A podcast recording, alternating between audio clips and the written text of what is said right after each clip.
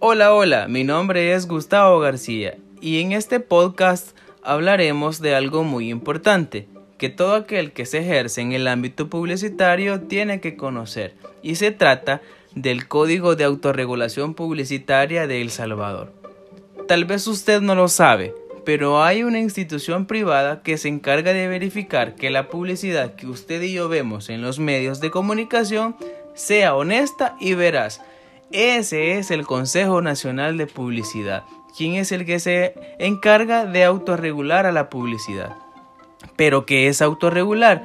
Es la capacidad que posee una entidad para regularse a sí misma, lo cual supone un logro de equilibrio espontáneo sin necesidad de la intervención de otros factores para lograr dicho proceso.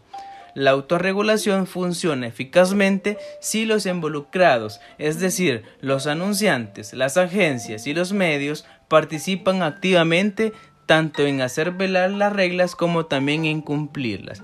El Consejo Nacional de Publicidad nació en 1965 y es una organización sin fines de lucro que representa a toda la industria publicitaria del país, conformada por medios publicitarios, agencias de publicidad y anunciantes, que velan por la autorregulación publicitaria, por la ética y por el respeto a las leyes. El objetivo esencial de este código es vigilar la calidad de la información en la comunicación comercial y así perseverar en el valor de la publicidad.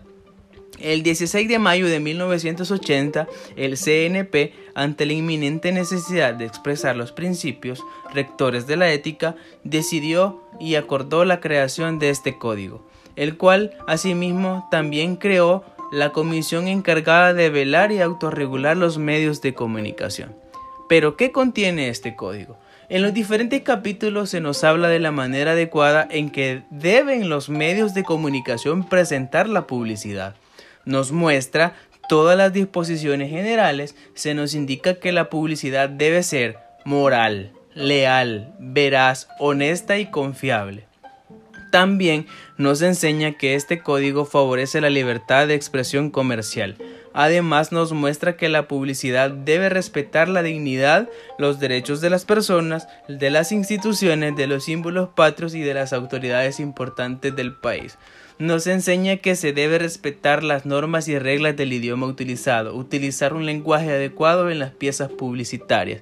También la publicidad debe ser claramente identificable, como también debe respetar la seguridad de las personas y así evitar presentar situaciones que induzcan al irrespeto.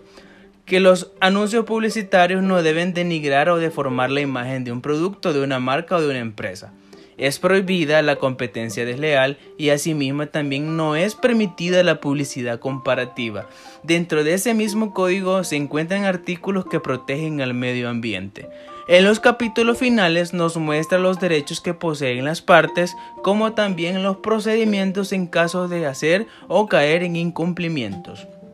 En manera de conclusión, para el Consejo Nacional de Publicidad es muy importante velar y defender la libre expresión y, más que todo, promover una cultura de autorregulación publicitaria en beneficio de los consumidores. Esto ha sido todo, espero que lo hayan entendido y de antemano muchísimas gracias.